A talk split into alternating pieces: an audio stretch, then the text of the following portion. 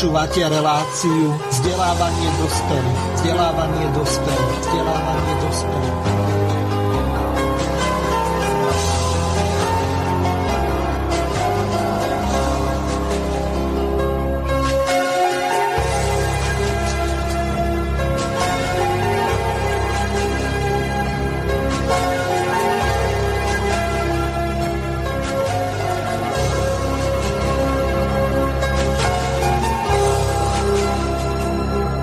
Vážení a milí poslucháči Slobodného vysielača, vítam vás pri počúvaní relácie vzdelávanie dospelých, ktorej sa budeme venovať dvom základným témam, ktorými sú 5G siete a nebezpečenstva z toho hroziace pre e, zdravie e, ľudí a takisto aj zvierat a ďalšej fávny, možno aj flóry.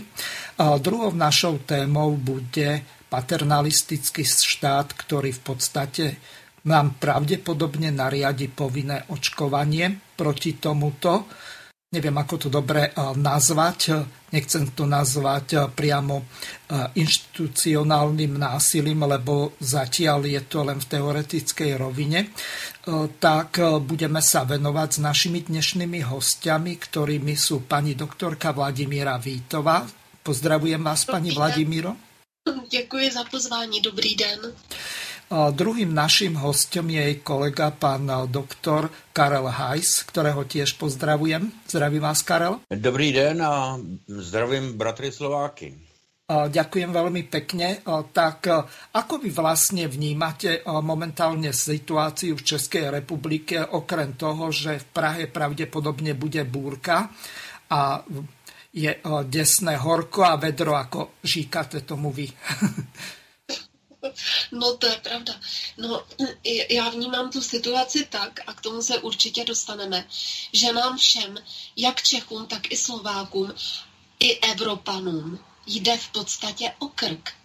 A že teď jsou nejdůležitější dva problémy.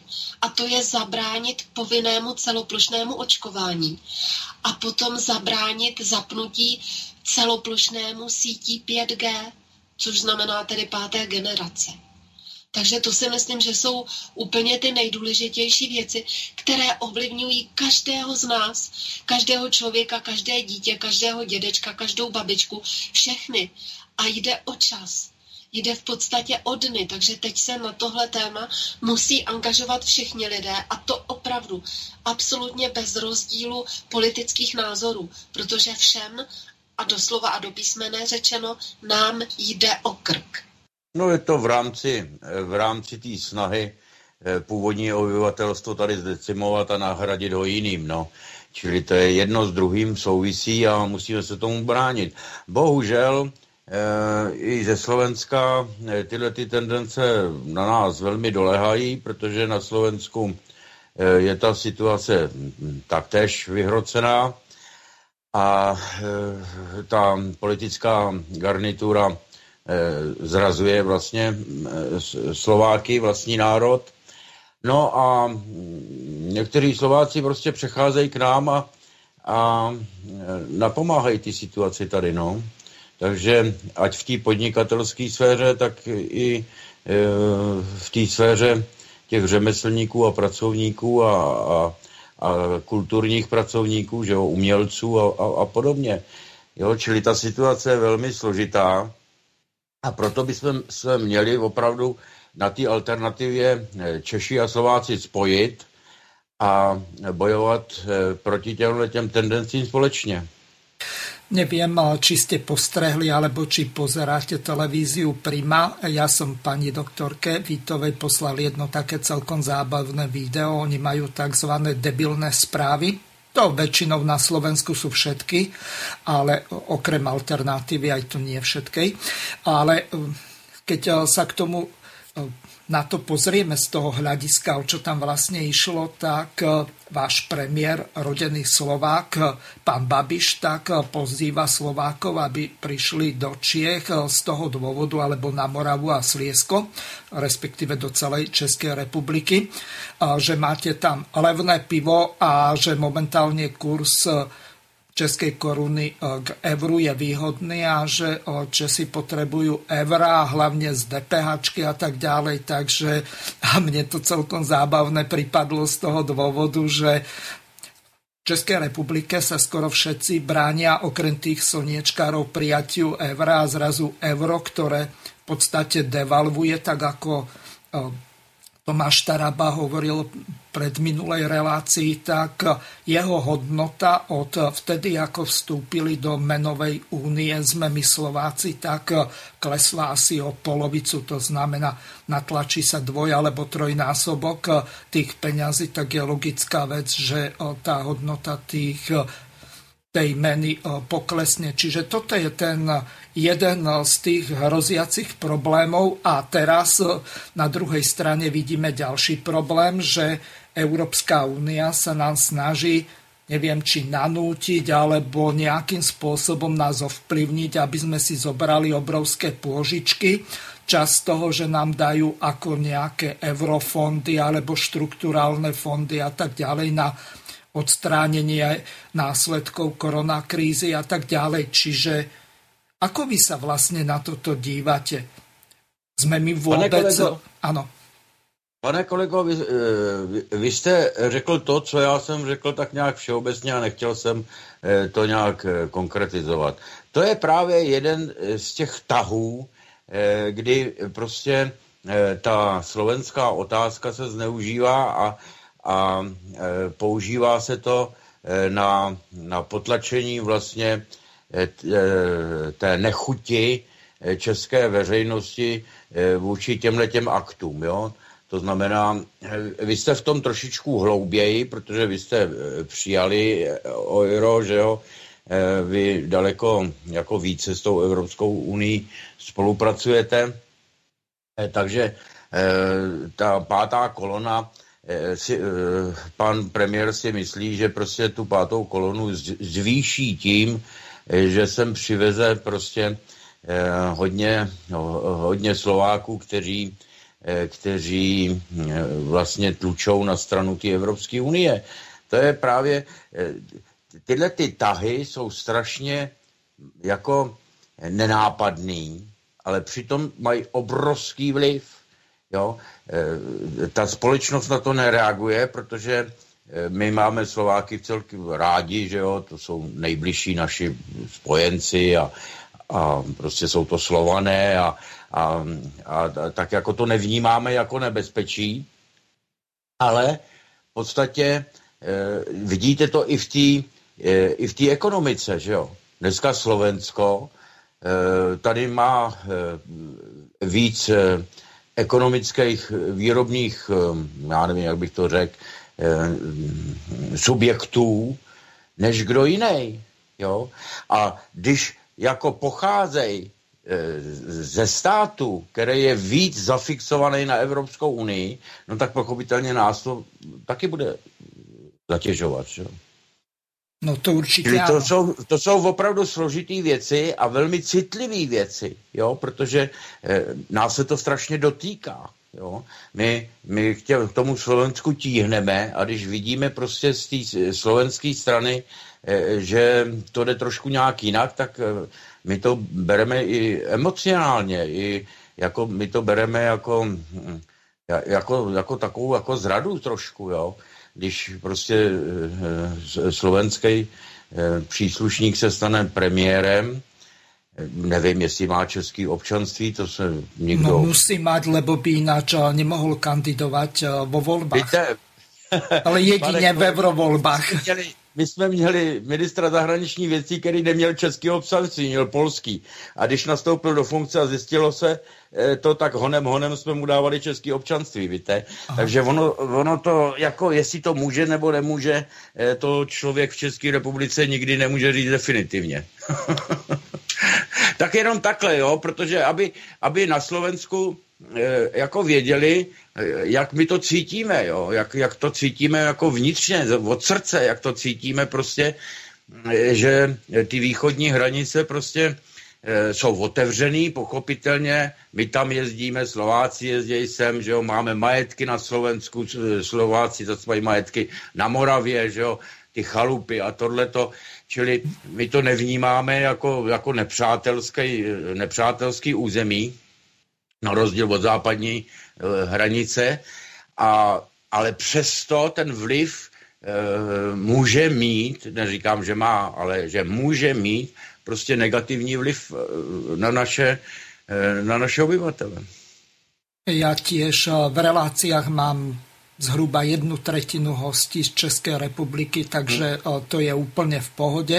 Jedného Jasne. času som chodieval ako host aj do Českého svobodního vysielače, kým mali o to záujem, teraz už zrejme nie, ale to nie je podstatné.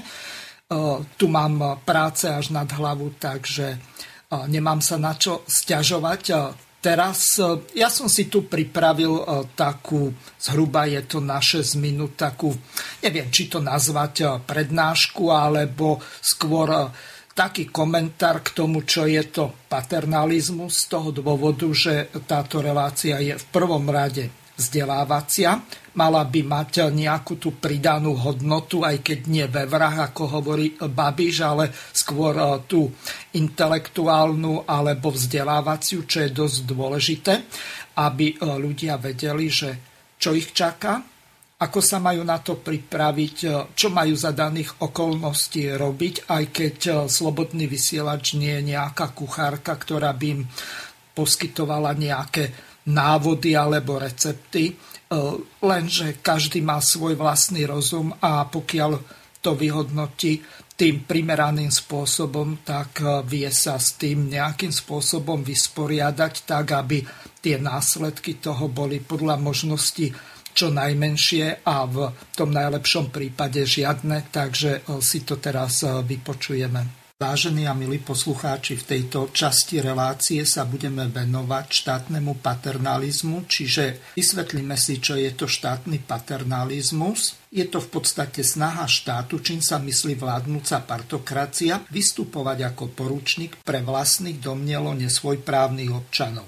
Občania sú závislej, poslušnej a neslobodnej pozícii po všetkých stránkach. Obrazne či analogicky sa dostali do subordinovanej role tzv.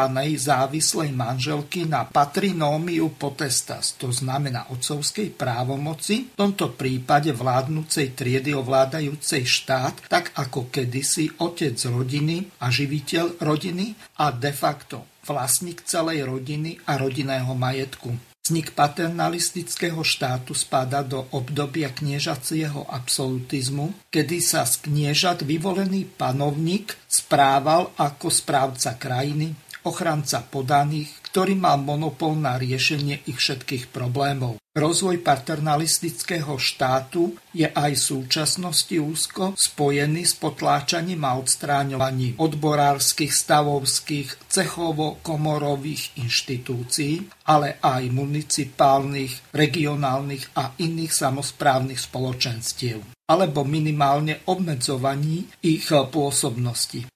Samozrejme, pred ich rozpadom je potrebné sa brániť, aby mohli jednotlivé tieto skupiny riešiť si svoje problémy do veľkej miery samostatne, autonómne a zvrchovane. Taktiež proti paternalistickému štátu je zameraný aj odpor tzv. občianskej spoločnosti. Nemusí to byť vždy len liberálna spoločnosť, ktorá sa usiluje o obmedzenie štátnych zásahov na minimum taktiež o emancipáciu súkromných iniciatív, spolkových a družstevných foriem života a podnikania.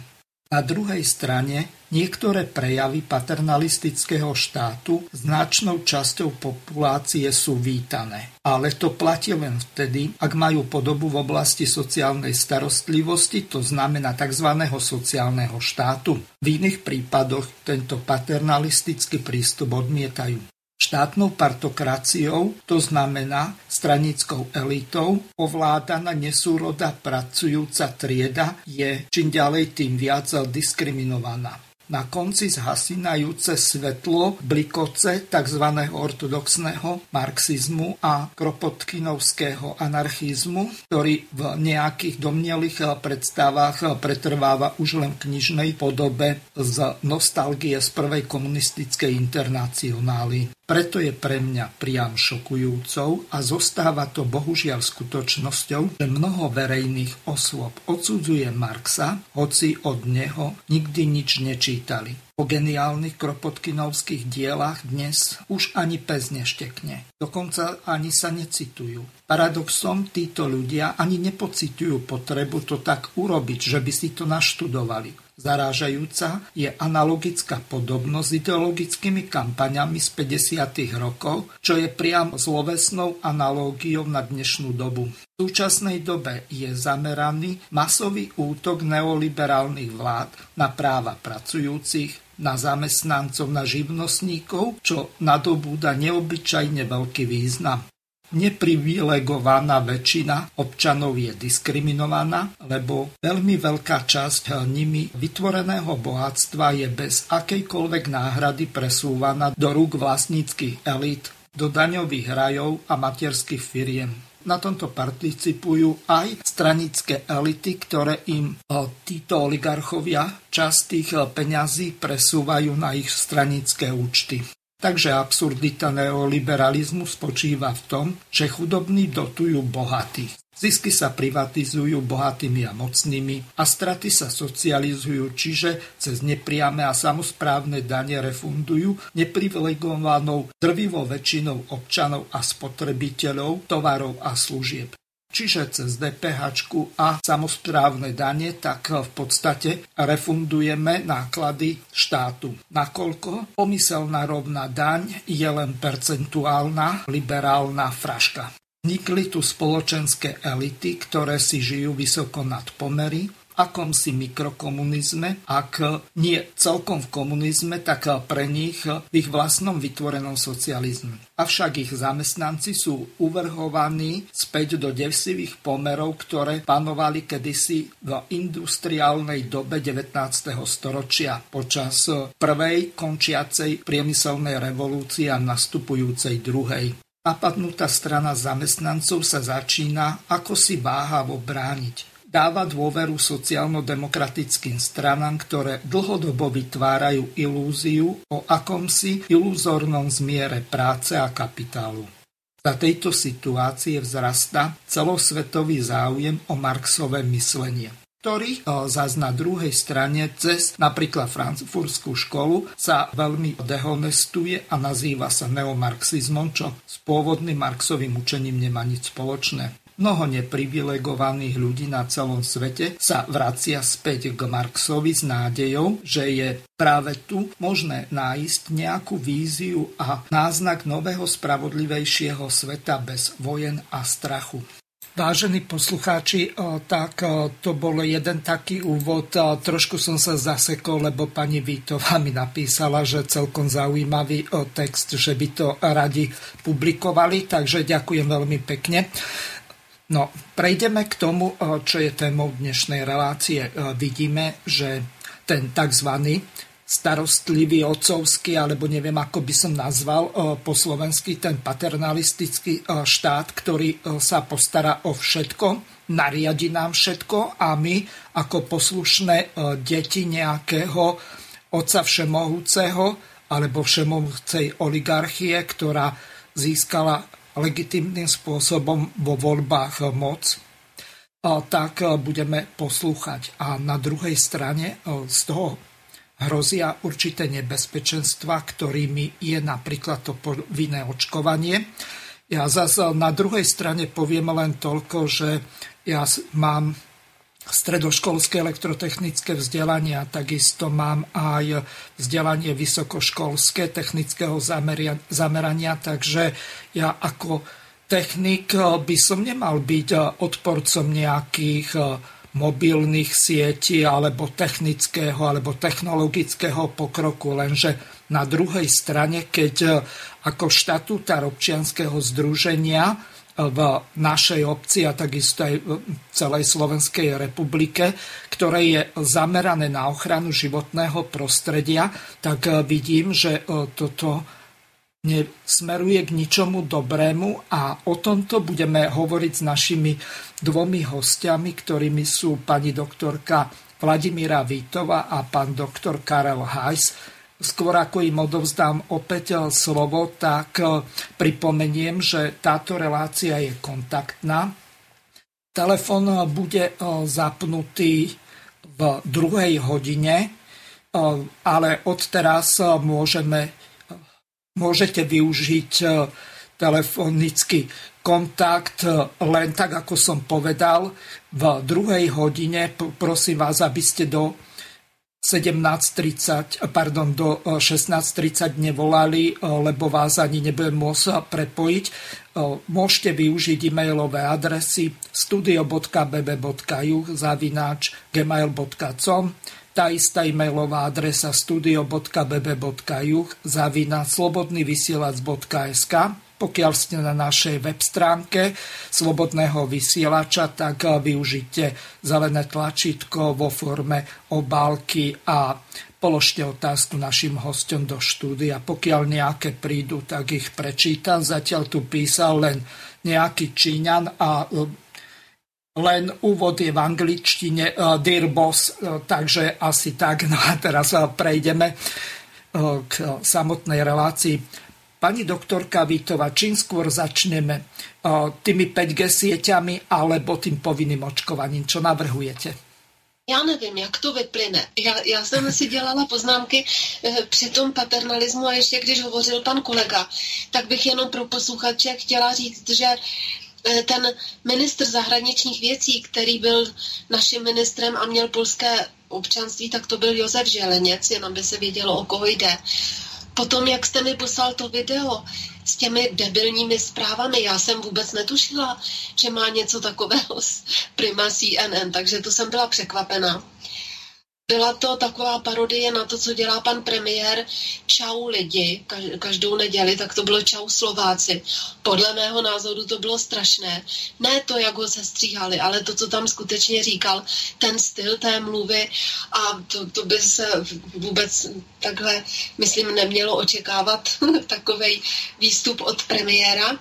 A teď k tomu paternalismu. Já chci říct, že on je pojímán vlastně i současnými, když se o tom hovoří, nechci říct vědci, ale i novináři nebo diskutujícími špatně.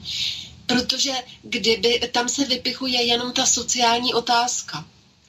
Ale kdyby to mělo skutečně být tak, že se ten stát stará z té role nadřazené o ty lidi, tak by samozřejmě musel mít ve vlastnictví přírodní bohatství a ta strategická odvětví e, národního hospodářství, protože jinak to se vlastně ten termín je jasně, jak ho kdo chápe, ale to o správné péči státu o lidi vůbec nemůžeme hovořit. Jestliže on jim dává jenom příkazy k povinnému očkování nebo zavádí navzdory inf- tomu, že obyvatelstvo neinformuje sítě 5G, tak je to jako naprosté zneužití toho státu jako instrumentu. Já bych v této souvislosti upozornila, že existuje studie zcela opačná o státu a ta se jmenuje Stát jako systém pro zachování národa.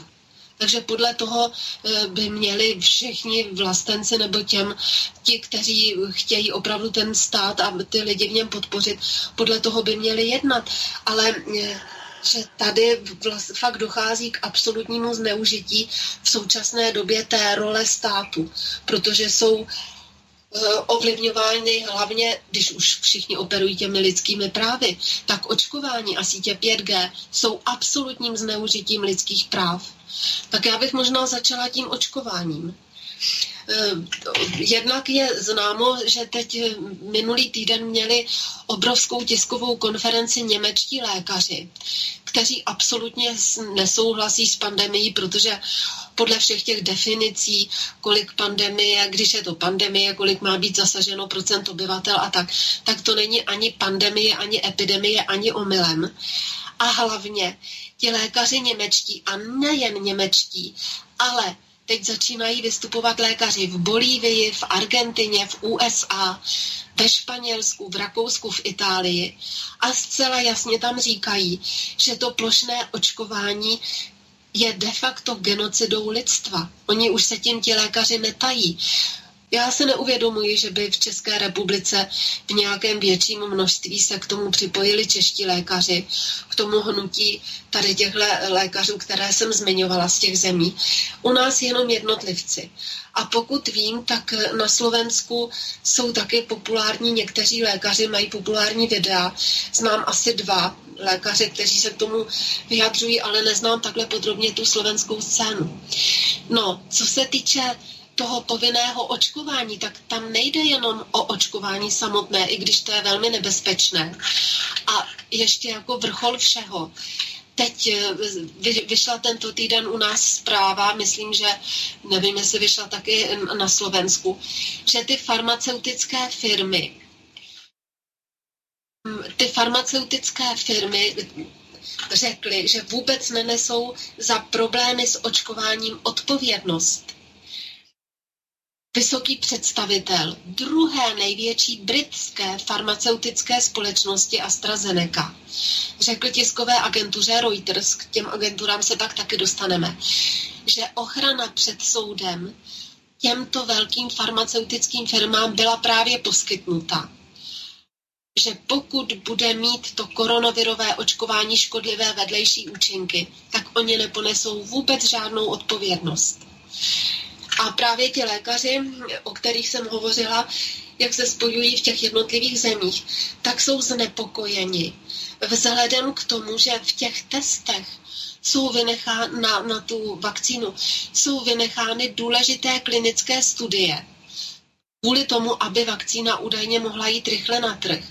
A ještě, že se jedná o vakcinaci zcela nového typu na základě RNA tudíž, že ty vakcíny budou měnit vaší DNA. A e, ještě, když se vrátím e, k tomu představiteli té firmy AstraZeneca, tak ten řekl, a teď ho cituji, jde o jedinečnou situaci, kdy my jako farmaceutická společnost, a teď prosím pozorně poslouchejte, prostě nemůžeme riskovat, pokud vakcína vykazuje nežádoucí účinky během čtyř let. No to je přece něco neuvěřitelného. Jestli se tady všichni ohání lidskými právy, tak tohle je porušení lidských práv non plus ultra. Já jsem se nevšimla, že by se nad tím někdo z našeho vládního establishmentu pozastavoval. A dokonce jsem si nevšimla ani toho, že by někdo z parlamentních stran se k tomu vyjadřoval. A právě ti němečtí lékaři, když měli tu tiskovou konferenci, tak zavedli nebo ustanovili mimo parlamentní vyšetřovací výbor, vzhledem k tomu, že ani v Německu se tím nikdo nechce zabývat z těch parlamentních stran. Takže nevím, jak je to přesně v Itálii, tam jsou odvážnější poslanci, když to člověk vidí na YouTube, než třeba u nás ale prostě ta situace je ve všech zemích stejná, ale teď se zdá, že v Německu se začíná ta odborná veřejnost dávat dohromady a snad bude mít dostatečnou sílu, aby řekla tomu povinnému očkování ne. A když to bude takhle v jedné zemi, tak doufám, že se pak budou inspirovat i čeští lékaři. A, a ještě, ještě se vrátím k, tý, eh, k, té, k té farmaceutické firmě v těch smlouvách, které podepsali, požadují vyloučení té odpovědnosti. A to je samozřejmě eh, jako důvodem k tomu, a tím se netají, aby všechny ty země podstoupili to riziko, že ty lidé zemřou nebo z nich budou mrzáci po těch čtyřech letech. A teď víte, co řekli ty, na, ty farmaceutické firmy? Protože to je v národním zájmu těch zemí. No tak teď to je, jak kdyby ten člověk utekl z blázince. A podá zcela, ani se nezardí. A takový, eh, to vyjádření podá agentuře Reuters a u nás ho všichni citujou. Já, já teda tuhle zprávu ani nevím, kde jsem ji zaregistrovala. A nikomu se to nezdá divné.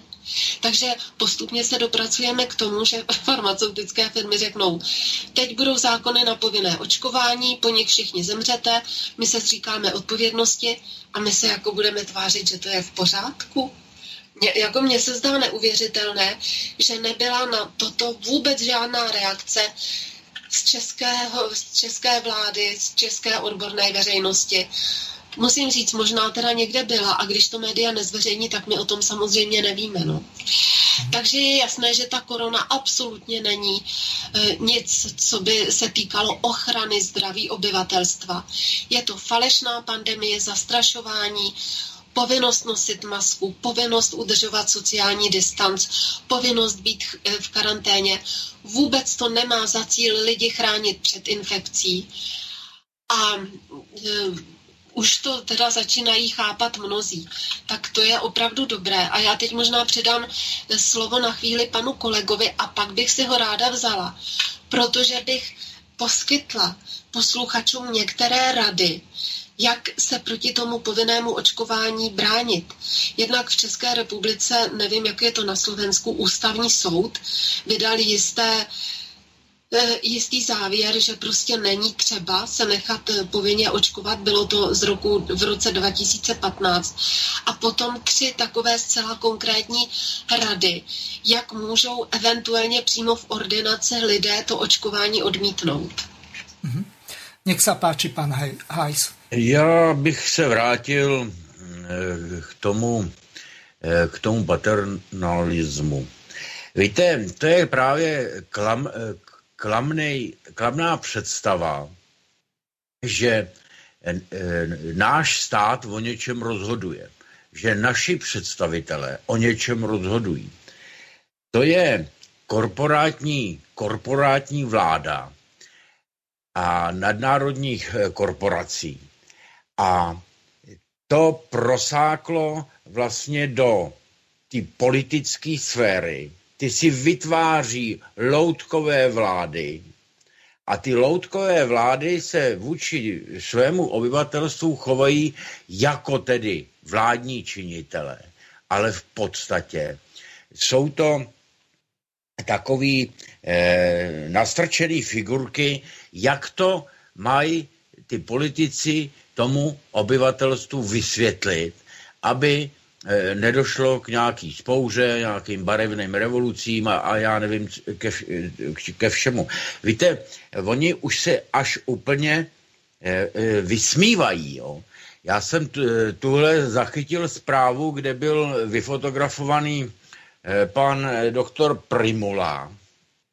To je takový náš jako největší organizátor té e, pandemie a opatření proti pandemii. A byl tam vyfotografovaný v takové póze, že držel za ty šňůrky, e, držel e, roušku, takhle se nechal vyfotografovat a titulek zněl, že ten koronavirus přes léto změnil svůj charakter a že na podzim bude ještě hůř. Jo, čili on úplně jako e, těm lidem ukazuje tu roušku, jo, aby si na to zvykli. Podívejte se, tadyhle je rouška, jo, a na podzim vám ji nasaděj, jo, na, nasadíme. Takže oni už jako si jsou tak jistý, že si můžou dělat, co chtějí, že to je do nebe jako volající. Aby jsme si tedy, hm, víte, eh, aby jsme si ne, ne, nenadělali do vlastního hnízda. E, naše státy, já se domnívám, že na Slovensku je to stejně jako u nás prostě. E, naše státy jsou v podstatě zavlečený do takový, do takový podružný, podružný role, nebojím se říct, že do role kolonie. A ty státy vlastně už nehrají Eh, tu roli té ochrany eh, toho obyvatelstva. Ty už, eh, ty už prostě přešli na druhou stranu a jim je úplně jedno, že někdo prostě má plán, oficiálně plán, který prošel přes OSN, že se má nahradit původní obyvatelstvo. Ale to, co, to se týká nás všech, pane Hazucho, Vás se to týká, posluchačů se to týká, vašich dětí se to týká, vnoučat. Konkrétně podívejte se jim do očí a uvědomte si, že oni říkají, vás nahradíme, vás tu nechceme. A jeden z těch aspektů, jak toho docílit, je zdravotně zdecimovat to původní obyvatelstvo. V tom je vlastně ta politická objednávka toho hlubinného státu, který vlastně ještě doznívá po celém světě. Eh, prezident USA Trump eh, pochopitelně tam s ním válčí na území USA, ale v tom světě ještě ty vodnože, ty chapadla prostě toho hlubinného státu ještě fungují. A o to víc jsou agresivnější, protože si uvědomují, že jim jde o čas. Jo? Oni potřebují do toho obyvatelstva, jim je jedno, že třeba za půl roku nebo za rok, že se to zakáže. Ale v tom, eh, v tom obyvatelstvu, v té populaci světový doslova, už to bude. Jo? A to jim stačí. Jo? To, to jim stačí, protože ty lidi se budou rozmnožovat, že jo? Budou to přenášet změněnou DNA eh, na další potomky a ty se zase rozmnoží, že jo. Čili oni vědí, že musí co nejdřív prostě eh, toto zavést. To je jeden aspekt. Za druhý, druhý aspekt je, že, že je to uh, obrovský biznis. Jo? Že to je prostě, to je ještě lepší biznis než migrace. Jo? Takže ještě na posledních chvíli chtějí prostě vydělat nějaký peníze na těch, na, na těch lidech. Jo. Čili jenom taková krátká, eh, krátká poznámka o tom, aby jsme si nepletli roli dnešních našich států. My už vlastně ty státy nemáme, protože když nemáme kontrolu nad ekonomikou, nemáme kontrolu nad centrální bankou, Jo? Nemáme vlast, vlastní banku, e, to znamená komerční banky nemáme vlastní. To je stejný na Slovensku taky, že jo. Takže e, tím pádem vlastně oprávněně některé ty agentury nás zařazují do, e, do rozvojových států. Jo? Protože ten, ten, ten to, to hodnocení, kdo je rozvojový stát, je právě podle toho, kdo ovládá eh, svoje hospodářství a kdo neovládá svoje hospodářství. A my evidentně naše hospodářství neovládáme. Čili jenom taková poznámka k tomu státu. To je všechno zatím. Já znovu připomeniem eh, našim poslucháčom, že až o 20 minut eh, pripojím telefon tak, aby nevolali. Ďakujem za pochopenie. Chcem sa ešte pani doktorky Vítovej spýtať. Vy ste sa zmienili, že v Nemecku z politickej scény nikto nereaguje. Nechcem to nejako spochybňovať, lebo ja nejaké konkrétne informácie nemám a veľmi dobre chápem, aká je situácia ohľadom médií v Spolkovej republike Nemecko, ale dosť pochybujem, že by napríklad eh, taká eh, Sara Wagenknecht, ktorá je v tej radikálnejšej eh, časti tej strany Dilinke na toto nereagovala, lebo to je skoro ako keby bola komunistka, takže neviem. Možno, že by bolo potrebné nejaké alternatívne médiá si pozrieť v Nemecku, či naozaj je to tak, ale fakt nemám informácie, nechcem to spochybňovat a odovzdávám vám slovo, paní Vítová. No, možná, že některý politik reagoval, asi Anzich, sám o sobě, ale ti němečtí lékaři to tam přímo říkají, že právě proto, že žádná eh, z těch parlamentních stran některak na to nikdy nijak nereaguje, tak protože vzniká ten mimo parlamentní vyšetřovací výbor a oni chtějí, aby součást toho výboru byli nejen lékaři, ale také sociologové, ekonomové, aby bylo vidět v různých aspektech, že jde o cílenou decimaci společnosti.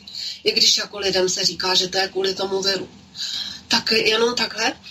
Jinak ještě, je, jestli můžu doplnit, jak jsme tady hovořili, nebo pan kolega hovořil, o tom materiálu OSN k náhradě původního obyvatelstva, tak můžete se na originál podívat na stránkách Aliance národních sil, když si zadáte Je to přesný název toho materiálu a je tam odkaz na originál, můžete si to prohlídnout. Migrace k náhradě původního obyvatelstva, řešení pro stárnoucí a upadající populace. A tam je řečeno, že v roce 2025 bude Evropa potřebovat 159 milionů migrantů. A je to tam rozpočítáno, že vlastně každý rok by mělo e, průměrně přijít do Evropy 6 milionů migrantů.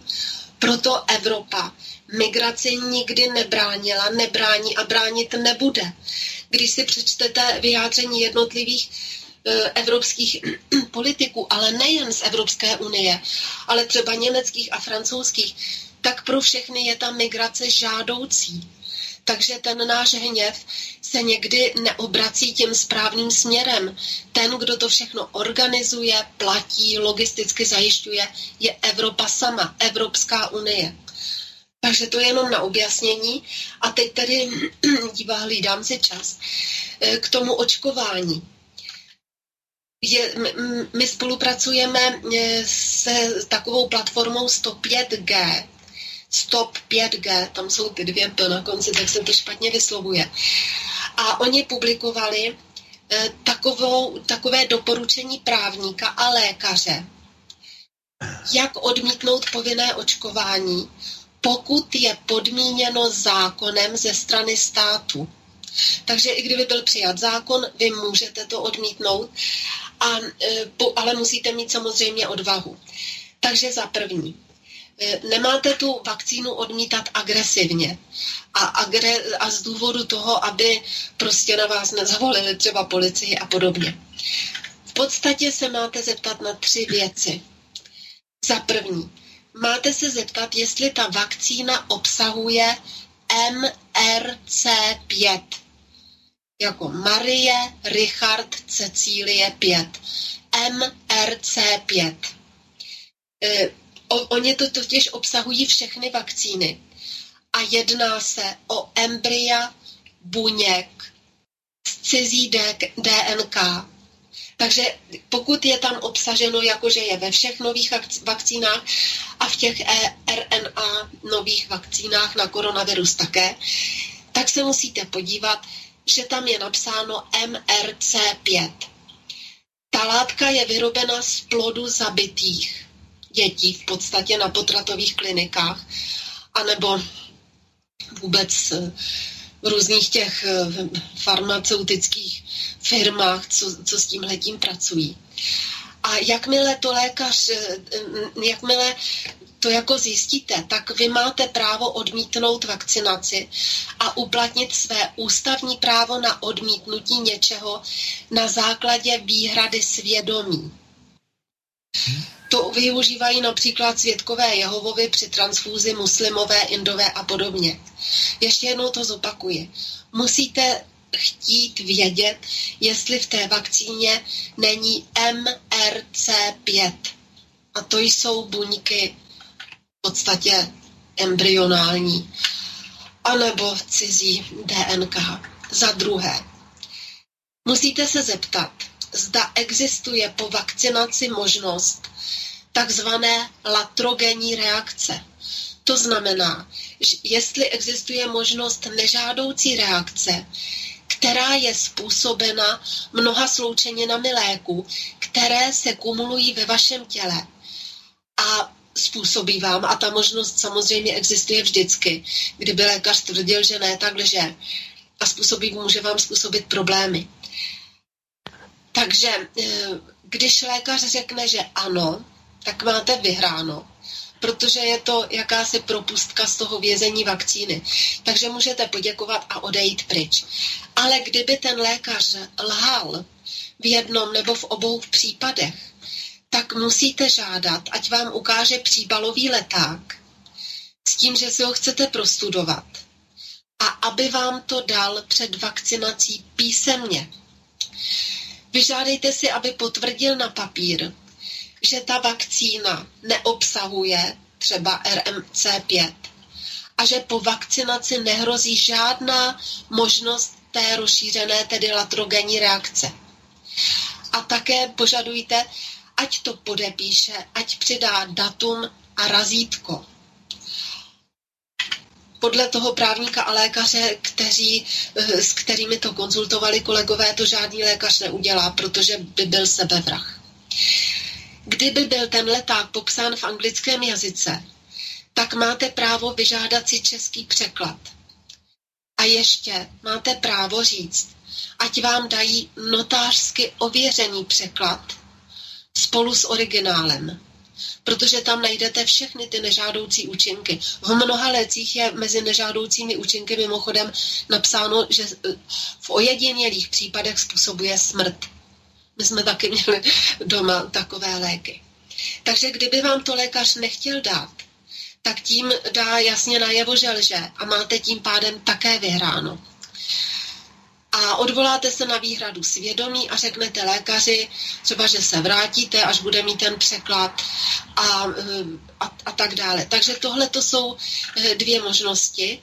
A potom ještě, eh, když bude lékař trvat na tom, abyste podepsali revers, že se nechcete dát očkovat, to se například mně stalo při jednom očkování, že na, tak, tak prostě to, veli, řekněte, že to velice rádi podepíšete, ale až po konzultaci s lékařem právníkem, poté, co vystaví to potvrzení, že vakcína neobsahuje MRC5 a že po vakcinaci nehrozí žádná možnost té několikanásobné reakce. A zase takové potvrzení vám žádný lékař nedá. Takže v podstatě to není nic složitého a zvládne to každý z nás. A ještě já jsem si tady vytáhla to, eh, ten ústavní soud, k jakému došel závěru, ten nález ústavního soudu. Je to z roku 2015 a tady bych zacitovala závěr, kdy ta paní soudkyně tam říká. A určitě týká se to tady české legislativy, ale určitě je to podobné i na Slovensku. Ona říká, současnou českou právní úpravu povinného očkování shledávám v rozporu se základním právem na nedotknutelnost osoby, neboť obsah povinného očkování je zcela podechán na vůli ministerstva zdravotnictví a není stanoven zákonem, jak vyžaduje listina základních lidských práv a svobod. Proto oni chtějí u nás, asi i u vás, to udělat zákonnou formou. Zatím to není. Není to zákonná povinnost. A dále ta paní soudkyně pokračuje. Zároveň v současné době právní úprava ani nesplňuje požadavek přiměřenosti zásahu do základního práva, neboť sledovaného cíle, tedy sledovaným cílem je ochrana veřejného zdraví, by šlo dosáhnout ve stejné míře šetrnějšími prostředky, při kterých by Výběr vakcíny a dávkování byl ponechán na samotných rodičích po konzultaci s lékaři. Ovšem současná právní úprava neobsahuje objektivní odpovědnost státu za škodu za zdraví jedince, který se podrobil povinnému očkování. A nakonec výčet nemocí, proti kterým je povinné očkování e, stanoveno, je nadměrný neboť u všech není tato povinnost dostatečně odůvodněna ochranou veřejného zdraví.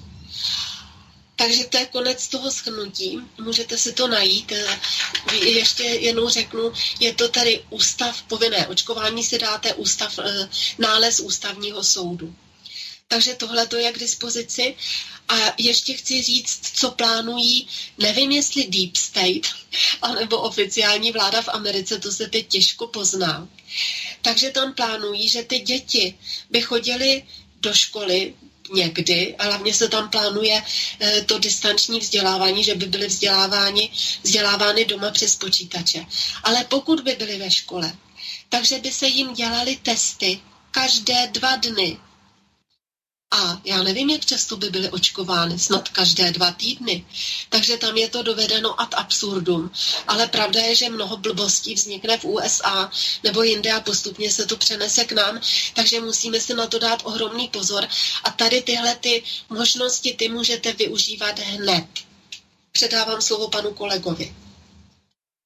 Tato, eh, právě tato eh, situace, nebo, nebo to, co vlastně eh, kolegyně říkala, úzce souvisí eh, s tím eh, dnešním takovým populárním jako pojmem toho svobodného živého člověka. Jo? Čili to záleží na osobním přesvědčení toho člověka, na vnitřní integritě prostě a nenechat se ovládat takovým způsobem, jak je to zakotveno v tom námořním právu, to znamená, že ty námořníci jsou vydáni tedy na pospas kapitánovi. Jo? Čili toto je vlastně ten princip toho eh, svobodného, eh, svobodného živého člověka. Jo? Že s náma nemůžou manipulovat jako věcí. Jo? E, já nevím, psací stůl Eh, si prostě natřete na zeleno nebo na červeno, nebo ho roštípáte, nebo prostě, jo, nemusíte se nikoho ptát, jo. Ale eh, takhle eh, ty skupiny vládnoucí, celosvětově vládnoucí, nemůžou manipulovat s člověkem jako takovým. A to člověčenství vlastně si vytváříme každý z nás. Jak moc připustíme, aby jsme se stali otroky anebo věcí dokonce. Čili oni můžou jenom to, co si necháme líbit. Co si nenecháme líbit, to oni nedokážou prostě zlomit. Protože eh, když teda jako zase eh, přejdu do takové ty duchovní sféry, eh, tu duši vám nikdo neukradne. Tu můžete jedině prodat. Vy se jí musíte zřeknout za něco, za nějaký úplatek, za to, že e, e, ta naše garnitura přidá penzistům, přidá e, matkám samoživitelkám. Tamhle to, jo, že, že pustí tedy na dovolenou k moři, jo, že, že umožní půjčky, aby si lidi mohli žít nad poměry a oni předem vědí tedy, že dřív nebo později ty lidi zakopnou a, a že spadnou do té dluhové pasti a tím víc je můžou ovládat, protože dlužník vlastně eh, je vyloučený z té společnosti. Jo? Čili za toto, za toto všechno eh, my tu duši, to člověčenství můžeme vlastně prodat. Jo, to je to, co se stalo po 89. roce. Že se vnutil vlastně takový názor, že všichni budou kapitalisti. Jo. E, teď po těch 30 letech e, většina obyvatel zjistilo, že e, nikdy kapitalisty nebudou. Za prvé na to nemají, za druhé tam nepustí do té sféry. A nechali se koupit. To byla ta kuponová privatizace všichni dostali vlastně třikrát knížku, že jo, po deseti tisících, e, všichni dostali vlastně 30 tisíc, že jo. Tenkrát to byly velký prachy, že jo, protože ceny byly ještě socialistický a, a najednou prostě ty lidi dostali 30 tisíc a, a jestli si pamatujete, tak auto stálo 32 nebo 35 tisíc, jo, čili to byl, to byl slušný peníz. A za takovýhle drobnosti, za takovýhle ta, takový věchýtky prostě tu společnost vlastně si koupili. Jo? Čili my všichni jsme se nechali v podstatě ošálit, my všichni jsme se nechali koupit a my všichni jsme částečně prodali svoji duši. Ale teď, když po těch 30 letech najednou zjišťujeme, jak ta situace skutečně vypadá, tak je a, a že nám jde teda opravdu o fyzickou existenci, protože nás chtějí nahradit, nás chtějí zlikvidovat Evropany, Čechy a Slováky. A já si myslím, že speciálně e, e, slovanskou rasu, že chtějí zlikvidovat, protože slovanská rasa jim leze na nervy už stovky let, ne tisíce. Jo? Čili ten boj jako proti tomu slovanství je konzistentní a, a, a dlouho, dlouhodobý. Jo? To, ne, to, to nevzniklo teprve teď nebo za druhé světové války. To, to se táhne celou tou historií kdy jsme vlastně jako do té Evropy přišli. Že? Takže tohleto je ten svobodný a živý člověk. A to záleží na každém z nás. A, a, a, a, a to, že se k tomu odhodláte, vlastně uděláte tím, že si uvědomíte, že jde o vás jako o bytost. Že se podíváte do zrcadla a řeknete, o tebe jde, o konkrétní osobu. Ne nějakou osobu tamhle v Ázii nebo v Africe nebo eh, kde jaký tramtáry. O tebe jde. Podívejte se do očí svých dětí a, řekne, eh, a musíte si připustit, o ně jde. Oni je chtějí zlikvidovat. Oni je chtějí vyštvat odsud. Jo? A když to nepůjde vyštvat, tak, eh, tak je geneticky po, pozměníme a uděláme z nich otroky, anebo je vyvezeme tamhle někde za Ural. Jo? To už tady bylo. To si nevymýšlím. Jo? To je dokonce v dokumentech, v archívech. Jo? Čili to nemůže nikdo popřít, že to tady nebylo. A teď se to kopíruje. Čili je to nacismus. Dokonce je to i fašismus. Jo? Jo? E, a to proniká pomaloučku do toho systému takzvané státnosti, protože ten stát už neplní, už desítky let neplní svoji funkci. Jo, ale takzvané státnosti, protože lidi furt ještě se trvačností si myslí, že nějaký stát mají. Jo. Tak e, to proniká do toho řízení toho státu a aniž by si to lidi uvědomili, tak pomaloučku a pomaloučku e, se ten, se, se ten nacismus a fašismus do té společnosti dostává. Ale ještě je čas, je čas v tom, že většina lidí řekne dost. A když většina lidí řekne dost, tak není síly na světě, která by to zlomila. A to si musíme všichni my uvědomit. Tohleto. Aby jsme se nepřesvědčovali o tom, o přesvědčeném. Jo? Eh, těch důkazů o tom, že to je vymyšlený, že to je politická objednávka, jo, Eh, a ty cíle a to, to je docela už dneska veřejně známý a tohleto. Tady jde o to, co udělat, aby to nenastalo. A v tý, ta síla spočívá v tom, že většina společností řekne dost. A o to jde. A k tomu slouží i tyhle ty relace. My třeba v Čechách jako Aliance národních sil to prosazujeme podstatě bez nějakých kompromisů a, a, a nějakých takových uhybných manévrů a, a, a toho vlastně jako jediný. Na Slovensku, pokud je mi známo, eh, takovou stranu ani nemáte. Jo? Čili tam je to ještě víc roztříštěný. Jo? Čili a ještě hlouběji jste spadli, teda už nemáte ani vlastní měnu, jo? že nemůžete tu měnovou politiku prostě regulovat, eh, regulovat podle Eh, podle eh, stavu hospodářství. Podle HDP, že jo, třeba například, jo. Jo, čili, nebo to mě, měnový, měnový kurz nemůžete vlastně regulovat, jo. To už reguluje někdo jiný. Jo, prostě eh, vy už tu, tuto možnost v tom státním uspořádání nemáte. Jo. Čili vám už je v podstatě už jedno, že nemáte vlastní banky.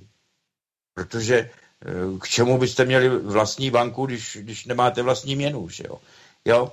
A teď oni vlastně ještě chtějí eh, zrušit eh, ty centrální banky státní. Jo? Že chtějí udělat evropskou centrální banku. Jo? A ty, eh, ty státní budou nějakou pobočkou nebo, nebo je úplně zruší. Jo? Prostě Eh, ty centrální banky nebudou moc ani regulovat pomocí inflace a, a, a, a deflační teda opatření a tak dále. Jo, čili to hospodářství se vezme těm státům úplně z ruky. A to je to, co se teď jako, jako v poslední době hromadně podepisovalo v Evropské unii. Že jo?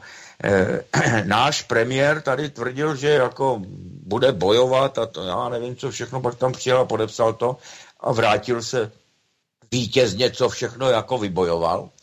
Já si myslím, že na Slovensku ani, ani tohle to neproběhlo, že tam to bylo jasný, že prostě budou souhlasit. Jo? Takže to je tragédie.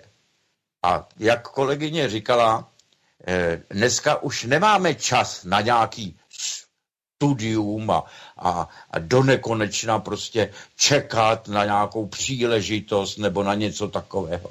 Tady jde o dny, o týdny, protože oni skutečně cítí, že to musí udělat rychle. Jo? A než to k nám ty reformy světové, než k nám tedy jaksi na Slovensko a na, e, do Čech přijdou, tak oni mají určitý, určitou e, časovou takovou bublinu, jo, ve který to ještě chtějí jako udělat, no a když se to potom zakáže, nebo prostě se to změní, nebo něco takového, tak už prostě se nedá nic dělat, protože v tom obyvatelstvu, v té populaci už tyhle ty, eh, ty, tohleto svinstvo už prostě bude kolovat, že jo. A to už, to už z těch organismů, eh, to už z toho obyvatelstva nedostanete. Jo, to už prostě je na věky. A ještě se to bude zhoršovat tím, jak, jak, jak ty generace budou prostě postupovat a mezi sebou se budou křížit, eh, tak eh, pochopitelně ta degenerace bude, bude, eh, bude narůstat. To je tak asi všechno. Ďakujem vám veľmi pekne. Teraz eh, si zahráme jednu pesničku Rouška. To je v podstate cover verzia na skladbu Jožin z Bážin od Ivana Mládka. Vyrážím do obchodu, roušku dávám na hlavu, spěchám, proto riskuju, ať nepotkám koronu. Korona je zákeřná, všude na tě číhá, za městečkem, za rohem, policajt se dívá. Rouška, rouška, tam mě trhá ouška, kašlu, číkám, s koronou si týkám, hlava bolí, teplota mi stoupá, hygiena, na dveře teď bouchá, na koronavirus, koho by to napadlo, platí jen a pouze dezinfekční letadlo. Noste všichni roušky, chráníte tím sebe i ostatní. Už stojím před obchodem, jsem řadě za sousedem, košík plním rychleji, však těstoviny nemají, mouku nám vyprodali, ve skladu už není, zeberu sousedovi, půjdu do vězení. Rouška, rouška, tam mě trhá ouška, kašlu, číkám, skoro si týkám, hlava bolí, teplota mi stoupá, hygiena, na dveře teď bouchá, na koronavirus, koho by to napadlo, platí jen a pouze dezinfekční letadlo. Nebojte, však ono to snad časem přejde.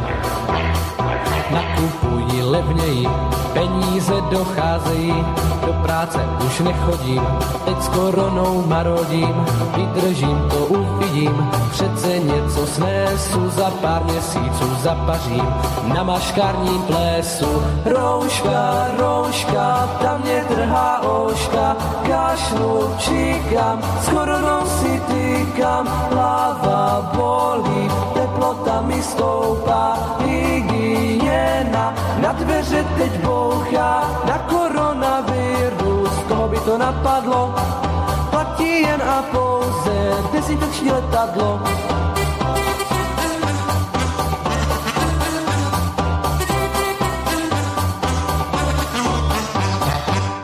Vážení poslucháči, počúvate reláciu vzdelávanie dospelých hostiami dnešnej relácie sú pani doktorka Vladimíra Vitová a pán doktor Karel Hajs.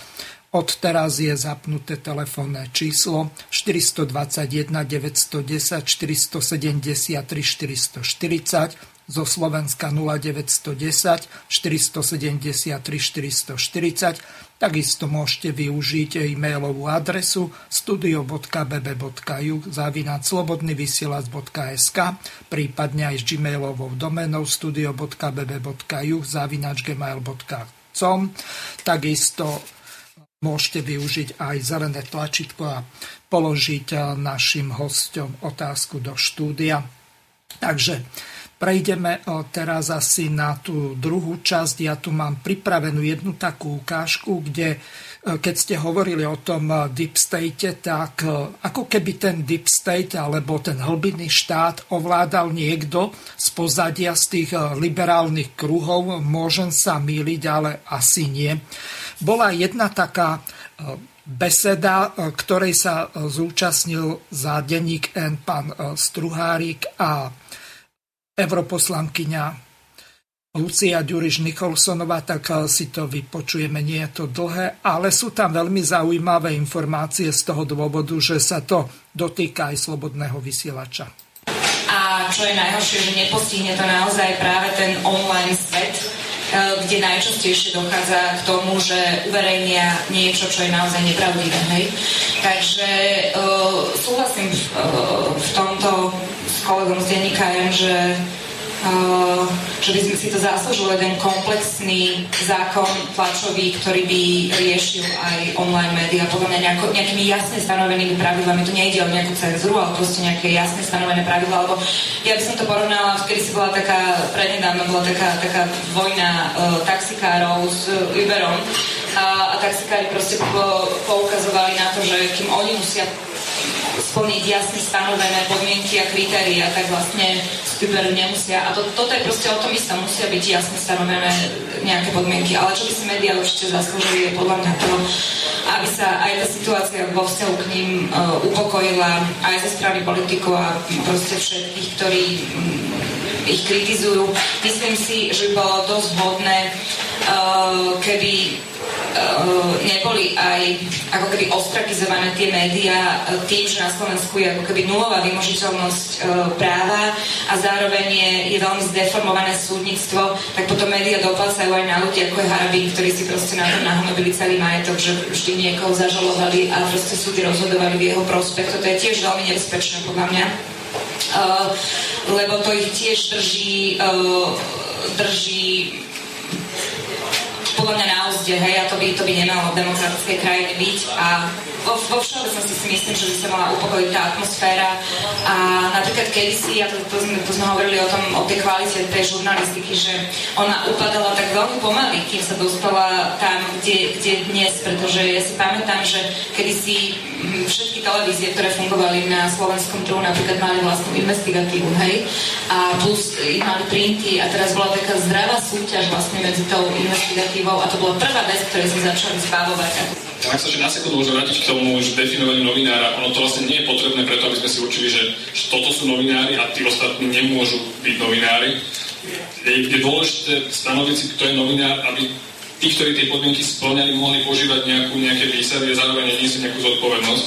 A čiže to je, je jedna dôležitá vec, že nikto nechce určovať, že títo môžu publikovať, všetci ostatní nie. Akože to je jasné, že sa v dnešnej dobe nedá urobiť technicky. A, a zároveň, akože, že prečo potrebujeme ten tlačový zákon, aby platil aj pre ten online svet, pretože dneska napríklad ja, ja, ja môžem požiadať e, slobodný vysielač o opravu, ale mu nemusí zverejniť, pretože žiaden zákon mu neprikazuje zverejniť opravu, hoci má vyvojen pravdu. Ale vy si jedine cestou nejakej žaloby na Žaloby, súde áno, áno, nároky. Áno, to je nároky, ale že, že to, to, čo musia dneska splňať všetky profesionálne médiá, ktoré majú aj nejaký print alebo televízor, rozhlas a tak ďalej, tak to čisto len web vlastne nemusia splňať, čo je akože že voči ostatným vlastne trošku nefér. A požívajú akože rovnaké výhody ako my, tak tým pádom majú rovnakú zodpovednosť. To bola celkom zaujímavá beseda, ktorá sa týkala aj slobodného vysielača.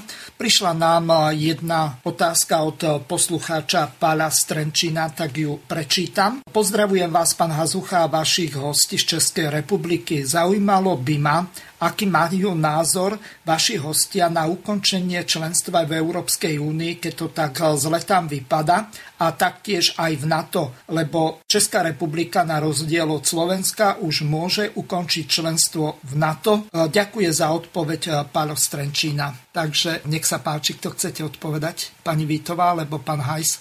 Já bych reagovala na ty novináře a pak se podělíme o tu odpověď na, na, na toho posluchače.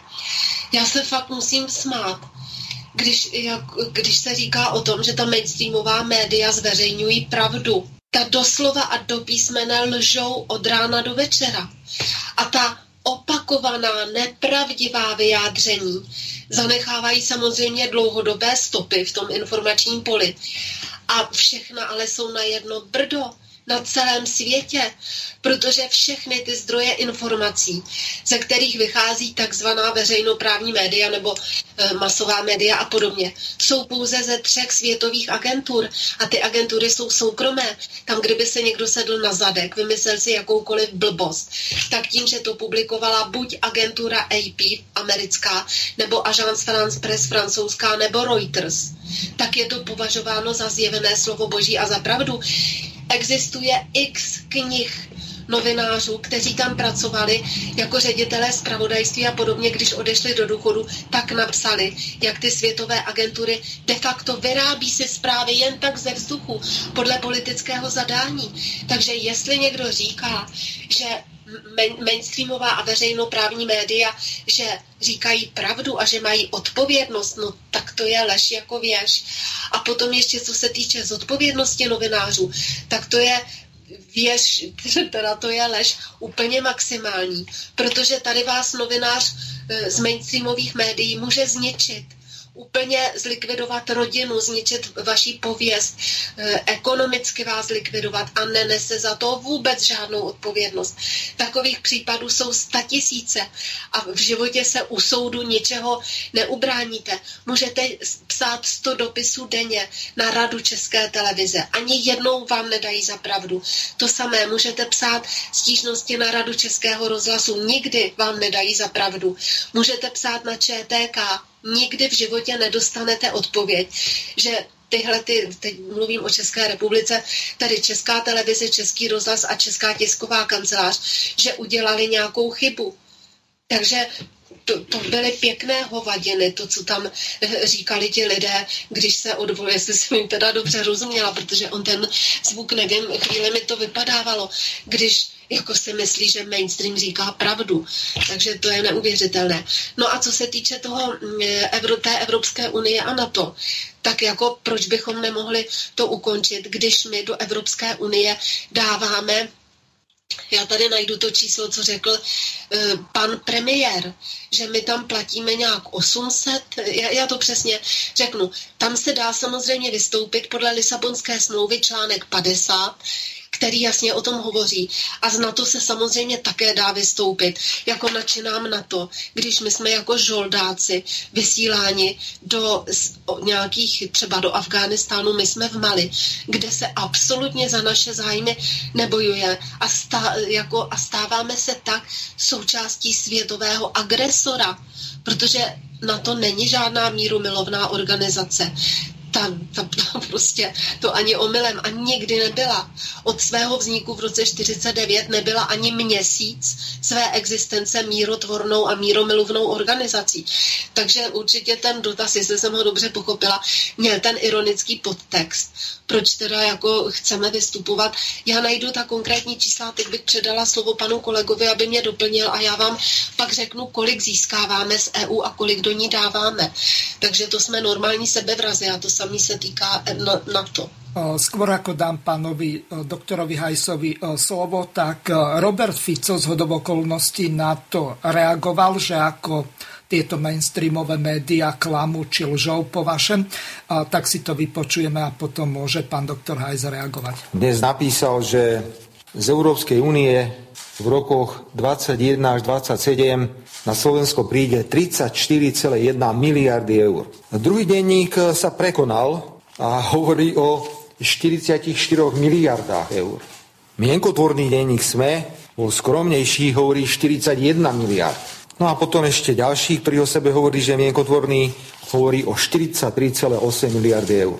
Prosím, prestaňte balamutiť ľudí, nebláznite. Čo teda je pravda, čo v rokoch 21-27 Slovensko dostane z Európskej únie? Tak prosím, rátajte so mnou. 18,4 miliardy eur z rozpočtu, mínus 7,9 miliardy, čo musíme zaplatiť ako povinné odvody e, do fondov Európskej únie. Potom je to 7,5 miliardy, čo dostaneme z toho nového nástroja, ale musíme 5,1 miliardy zaplatiť, pretože niekto ten úver musí zaplatiť. A nech to rátame, ako rátame, Prepáčte, vážené dámy a páni, Slovensko v rokoch 2021 až 2027 z dvoch finančných nástrojov, zo samotného rozpočtu a zo samotného nástroja na boj proti pandémii v čistom dostane okolo 13 miliard. Takže dámy a páni, toto točete do hlavy ľuďom na Slovensku, denník N 43,8. Realita, nech je to 13,5. Denník SME, ktorý si myslí, že je najmudrejší na svete, 41 miliard, úplná hlúposť, 13,5. Pluska, 44 miliard. Opakujem ešte raz, 13,5. Toto je podľa všetkého nový čas, 34,1 miliardy, 13,5. Za týmito číslami si stojíme. Slovensko v čistom, reálne, po všetkom, čo má zaplatiť, dostane takéto peniaze. Tak prosím, neklamme. A po druhé, ja neviem, či sme už takí hlupáci, že príde nejaký hlupák z Bruselu, ktorý ani nevie, o čom sa rokovalo, vytasí na novinárov nejaké čísla a oni to automaticky berú ako hotovú vec. Pritom stačí jednoduchá vec, zobrať si závery Európskej rady, ktoré boli schválené. Kto nevie čítať po anglicky, sú aj v Slovenčine a si to vydelte, vynásobte, odpočítajte a táto suma je realita. Takže prosím, dámy a páni, ak môžeme vás o to požiadať, opravte chyby, ktoré ste urobili, pretože toto je neseriózne voči ľuďom. Neseriózne. Keby sme mali 43,8 miliardy eur, tak ani do roboty už nemusíme chodiť. To sú také peniaze. 13,5 je realita. Ďakujem veľmi pekne. Našou povinnosťou bolo poukázať na toto. Viete, toto môže vyvolávať taký pocit, že jo, to je skvelé, my sme úžasná krajina, Európska únia nám dá 43,8 miliardy. Tu sa sekli o 30 miliard. Viete si predstaviť, že noviny výjdu na titulnej strane, a nie tieto všetky, a seknú sa o 30 miliard. Keby sa sekli o 30 tisíc eur, tak dobre, tak sa seknú o 30 tisíc eur. Ale o 30 miliard klameme verejnosť. My ich klameme. Takže môžete na toto reagovať a odovzdávam pánovi doktorovi Hajsovi slovo. No, já bych e, na to reagoval. Víte, my máme taky takovýhle politiky eh, u nás eh, v České republice. Eh, to byli politici, kteří nás vlastně po těch 30 let do této situaci dostali a dneska strašně křičí a, a kritizují a, a staví se do role opozice. Jo, dávejte si na to pozor, jako si na to dáváme my pozor. Čili tyhle ty lidi se musí tedy z té obrodné takový sféry, z té opozice eh, se musí vytlačit, protože eh, to je eh, kam vítr, tam plášť. Jo. Ale co se týče těch médií, tohle to, co jsme si vyslechli, to je vlastně pokus o cenzuru oficiálně vytvořit nějaký úřad, nějakou instituci, eh, která bude říkat, eh, tohle se může pustit, tohle se nemůže pustit, tohle vymažeme, jo, tohle toho zavřeme, eh, tohle, tohle toho vyznamenáme, jo. Čili to je, to je klasika prostě totalitního režimu, jo. A jde to úplně nenápadně. Čili e, ta situace je obdobná i u nás, tyhle ty snahy tady jsou. Ehm, do toho ještě hraje potom role autocenzura, eh, kdy ty novináři prostě nejsou žádný hrdinové a, a, a, a sami ještě eh, jsou papeštější než papež a, a, a sami to tříbí a, a sami to teda dělají, včetně těch úředníků vládních a podobně.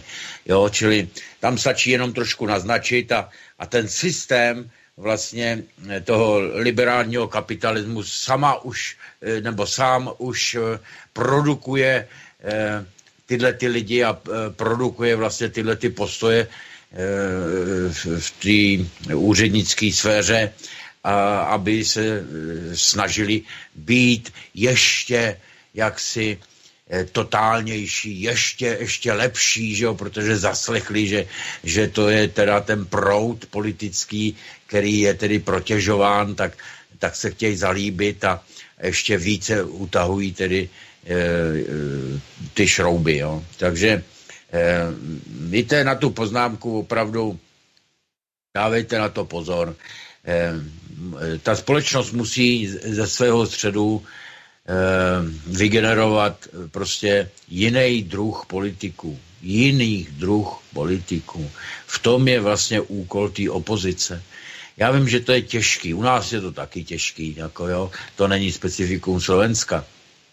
Nejsou kádři, ale e, ze zkušenosti víme, že v té mlčící opozici takový ty lidi, který píšou takzvaně do šuplíku, vědecký pracovníci, kteří nevystupují na veřejnosti, že v té společnosti jsou, jenom je chce najít a umět je zainteresovat, aby našli odvahu do té otevřené otevřený opozice jít. Ono to není legrace.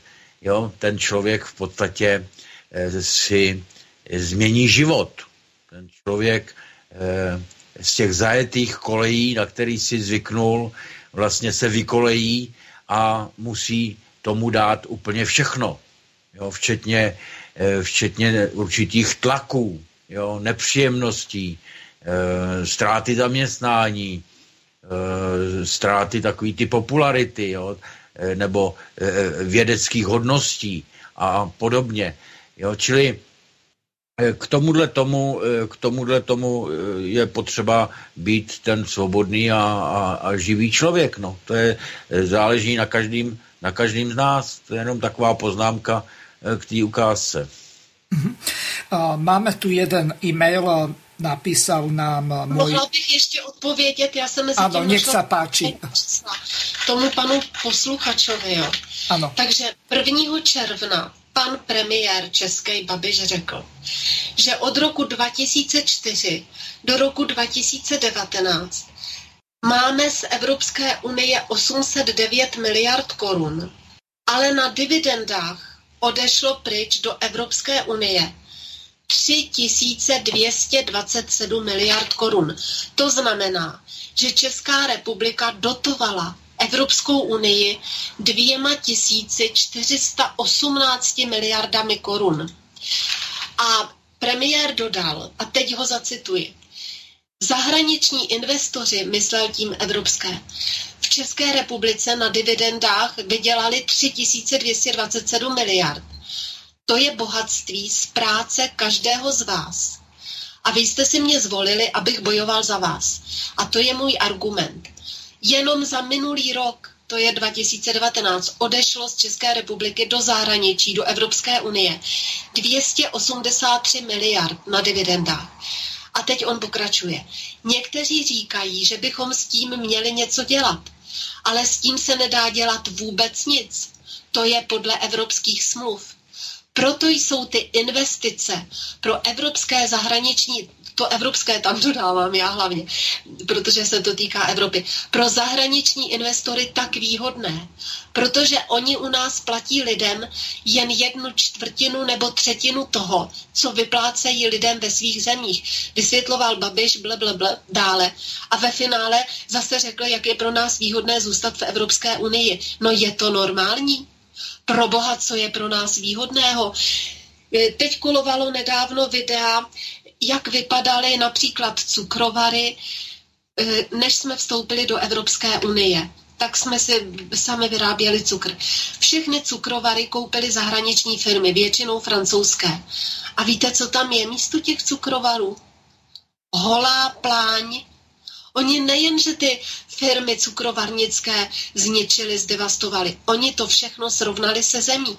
A to uvádím cukrovary jako jeden z příkladů.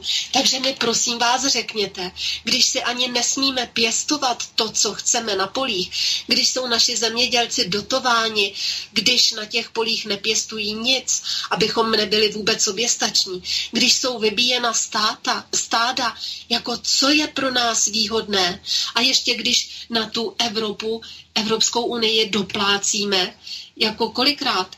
Osmkrát víc, než z ní dostáváme. Jako je to normální.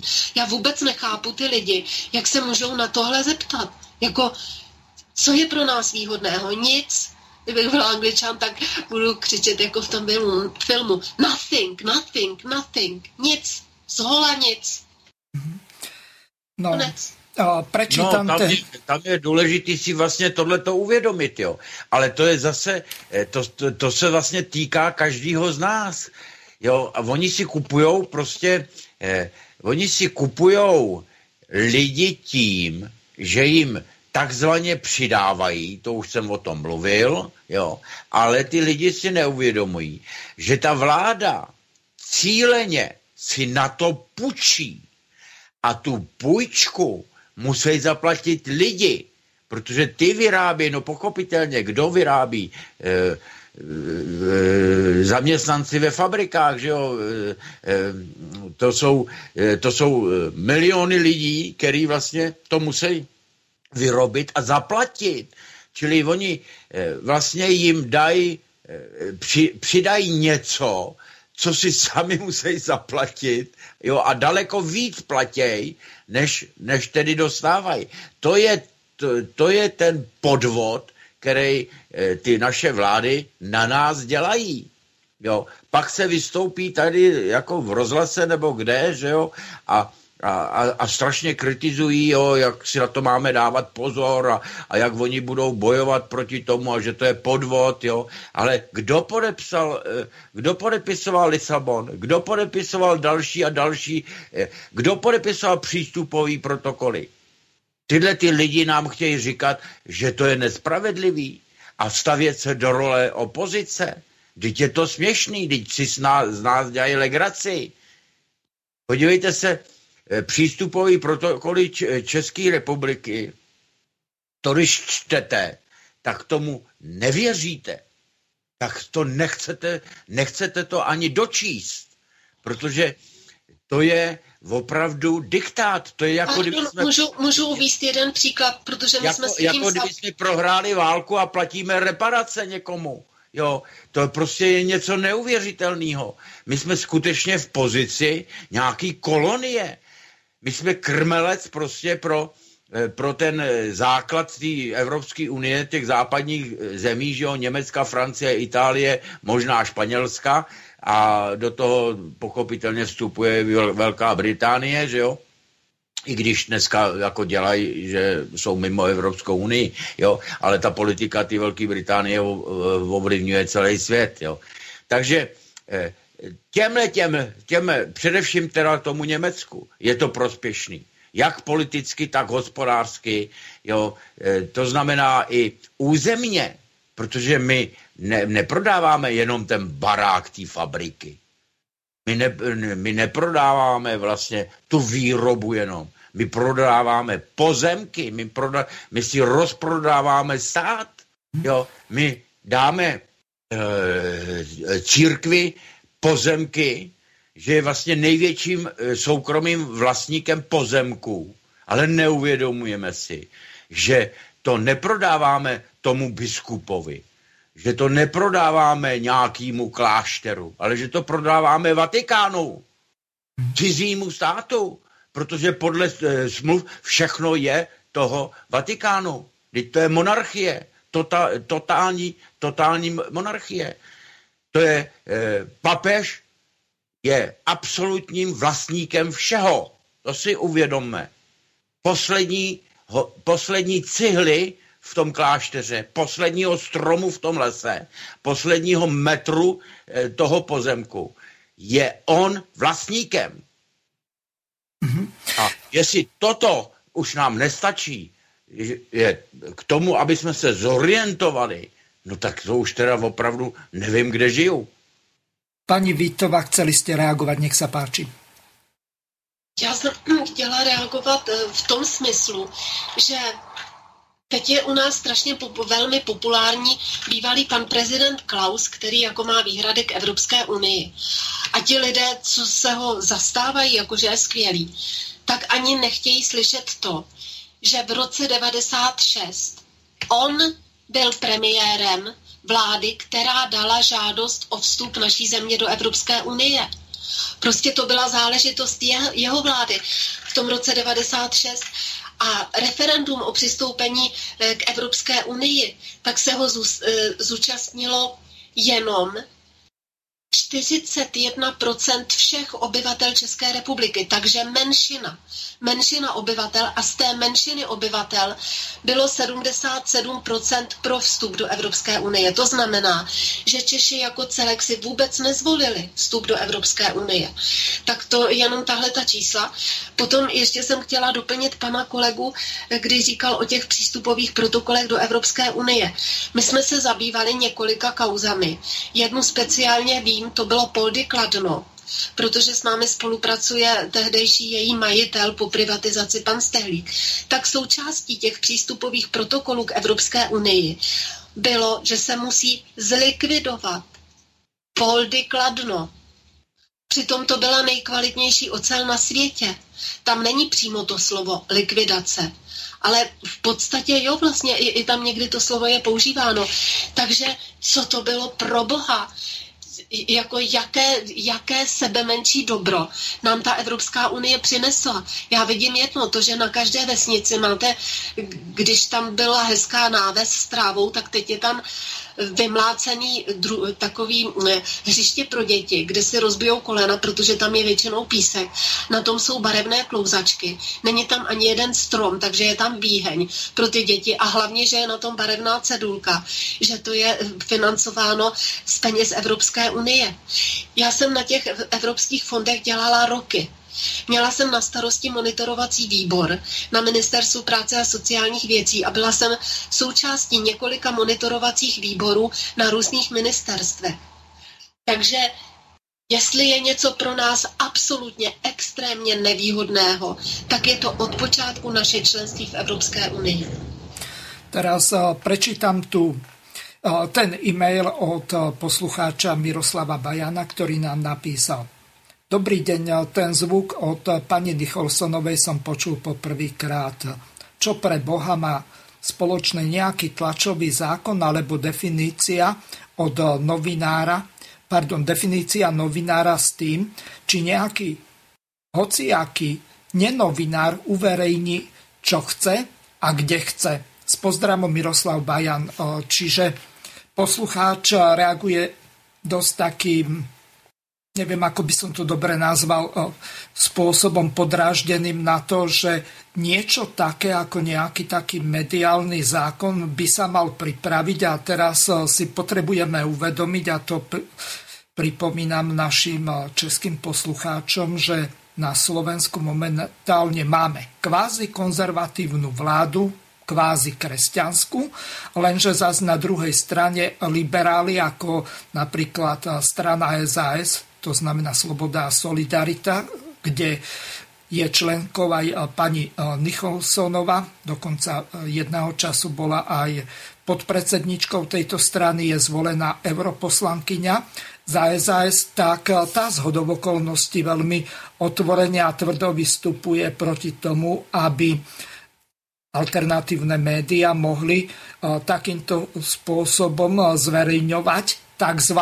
hoaxy a fake news a akokoľvek eh, nazveme tie ich neautorizované správy, eh, ale eh, nechcem odpovedať za vás, takže nech sa páči, kto chcete reagovat na poslucháča Miroslava Bajana.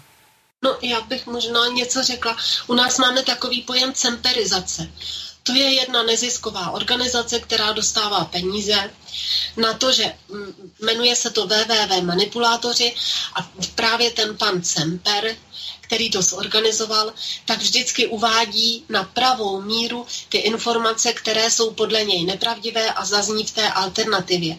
Ale kdybyste se podíval, čím on tam argumentuje a čím jako dokládá, že to je nepravdivé, tak byste ho podle těch požadavků, co tady vyslovili eh, ti vaši eh, slovenští představitelé, anebo co vyslovují naši, museli zavřít do černé díry, až by zčernal. Protože to je tak neuvěřitelná totální manipulace, to, co on předvádí. Ale paradox je, že spousta lidí mu věří, že řekne, manipulátoři řekli, že to není pravda. No, a já jsem tady hovořila o těch eh, světových agenturách, ty prostě manipulujou. To je úplně manipulace non plus ultra. Ale když se vrátíme ještě k tomu očkování a k těm Němcům, tak oni právě, a to se týká i médií, proč vlastně jsou alternativní média, já zacituju z té deklarace, nebo deklarace, z toho oficiálního stanoviska, které uh, udělali němečtí lékaři, když vytvořili ten mimo parlamentní vyšetřovací výbor, tak týká se to médií a všeho. A oni říkají, protože to nedělá v Německu parlament, tak my občané jsme povinni provést to sami. My musíme zkoumat, a já říkám média, my musíme vydávat ty informace a, a dávat na pravou míru, proč se u nás o, taková opatření dělávají a podobně. A v České republice musím říct, že podle našeho názoru je opravdu nejvlivnějším a nejobjektivnějším spravodajským médiem svobodný vysílač, stejně tak jako na Slovensku slobodný vysílač to, že to nemá profesionální jako redakce, vy byste na tom asi trošku jinak ne, než ten svobodný vysílač České republice. No prostě nikdo na ten provoz nedá, leda ti posluchači, co dobrovolně přispívají. Ale nej, nejsou placeny ty, ta alternativní média, nejsou placena ze státních peněz, aby měli prostor pro redakci, aby měli placené redaktory. Takže z, tohohle, z tohoto pohledu nejsou profesionální, protože za to nejsou placeni tě, tě lidé. Ale co se týče obsahu toho zpravodajství, tak jsou tisíckrát větší profesionálové než ta banda, která sedí v takzvaných mainstreamových médiích. Předávám slovo. Já bych to chtěl doplnit. Podívejte se, my když vydáme nějakou, nějaký pohled na nějakou situaci nebo na nějaký, eh, na nějaký problém, tak to vždycky ozdrojujeme. Vždycky. Konkrétní smlouvu, kterou jsme podepsali, eh, co se v ní říká. Jo? Můžou si to přečíst eh, posluchači nebo čtenáři, nebo naši e, prostě příznivci, nebo ty, co se teda o, o tom našem názoru dozvědí, jo, můžou si to přečíst i v originálu, jo, ale i v českém překladu, jo. A přesto vám do vysílání někdo vstoupí a řekne, že jsme nevěrohodní. Jo, to je prostě jako teď to řeknu trošku jako vulgárně a, a, a lidově, jako u blbečku na kopečku. Jo. My to ozdrojujeme a jsme nevěrohodní. A přitom e, v, oficiálních, e, v oficiálních zprávách nikdo nic neozdrojuje.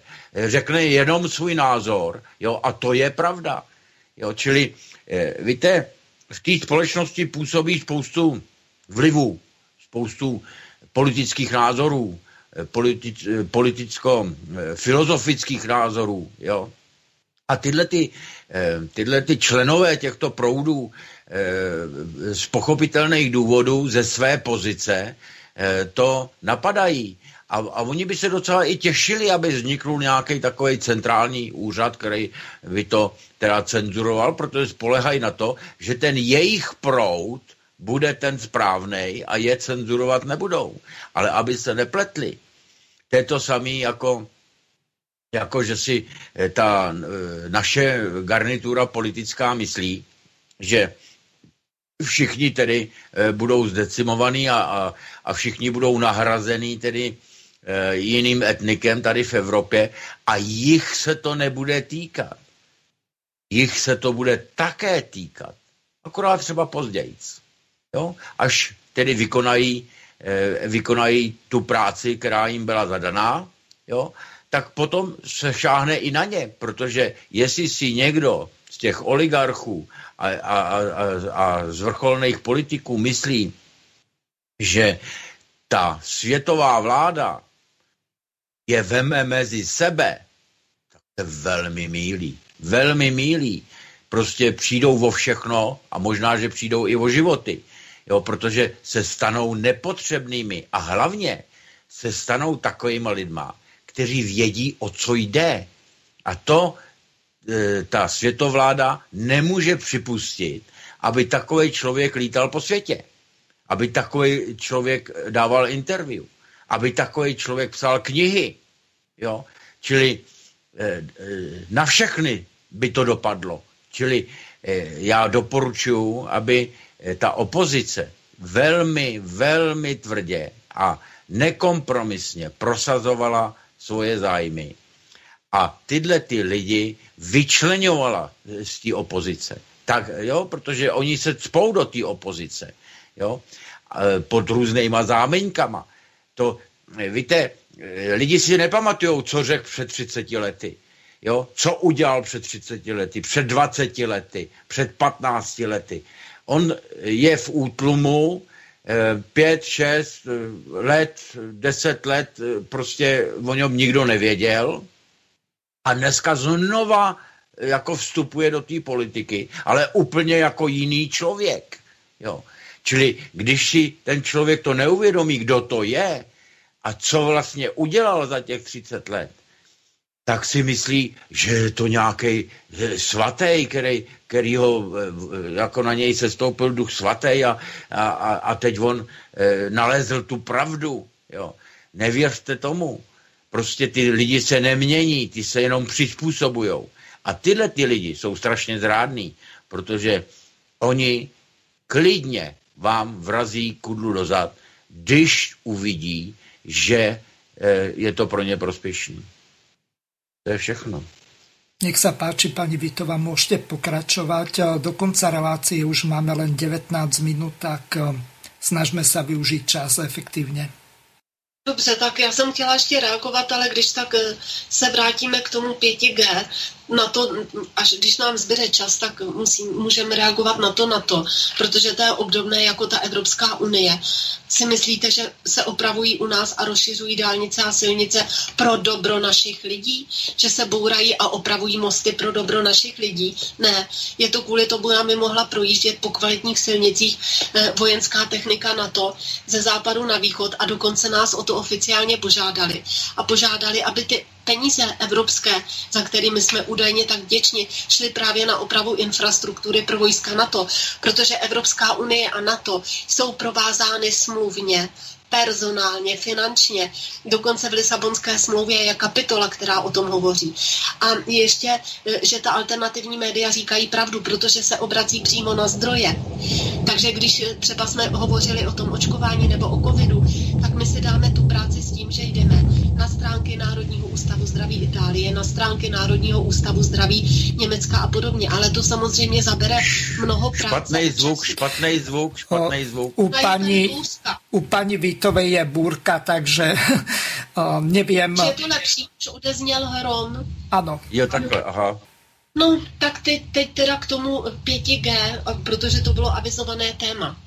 My spolupracujeme s tou platformou Stop 5G a vytvořili jsme, teda kolegové v té platformě, vytvořili dopis, který může každý z nás zaslat prezidentovi, premiérovi a vládě. Je tam na, nakonec jenom, že napíšete své jméno a souhlasíte s tím a automaticky se to odešle. A nevím teď, kolik lidí, už kolik desítek tisíc lidí to podepsalo, ale považujeme to za velmi důležité. A vycházíme z toho, že ty sítě 5G se instalují v našich obcích bez našeho vědomí a bez souhlasu lidí. Je to čistě komerční záležitost, na kterou jdou mimochodem obrovské miliardy z Evropské unie.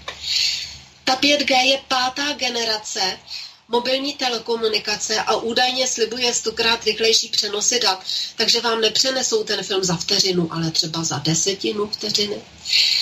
A reklamy e, lákají lidi na takzvané chytré domácnosti, že jim to usnadní život a podobně.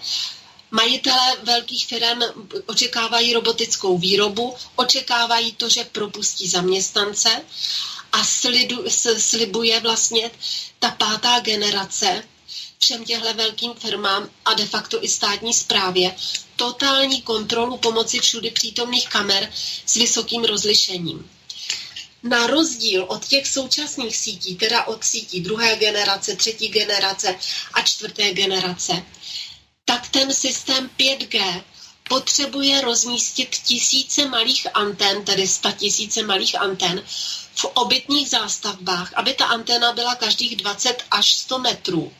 Buď na střechách veřejných budov, nebo školek, nebo úřadu a podobně, obchodních center, zdravotních center, soukromých domů i na pouličním osvětlení. Tam je nutný ten rozestup 20 až 100 metrů.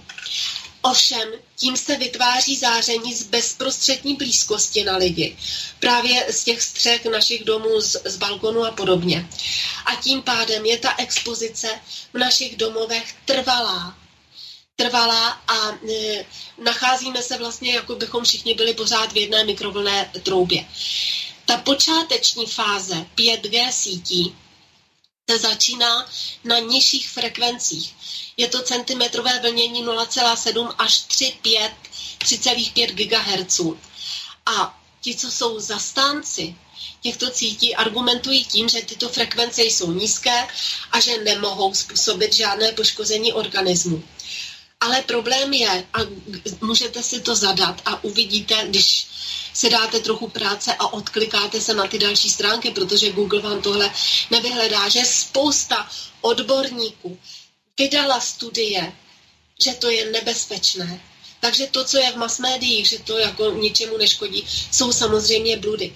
Protože nikdy v historii lidstva nebyla populace vystavena umělému elektromagnetickému záření z takové blízkosti, v takovém zahuštění a v takové intenzitě, jako to je v rámci budování sítí 5G. Takže už teď je jasné, že propukají ty takzvané radiofrekvenční nemoci a podobně.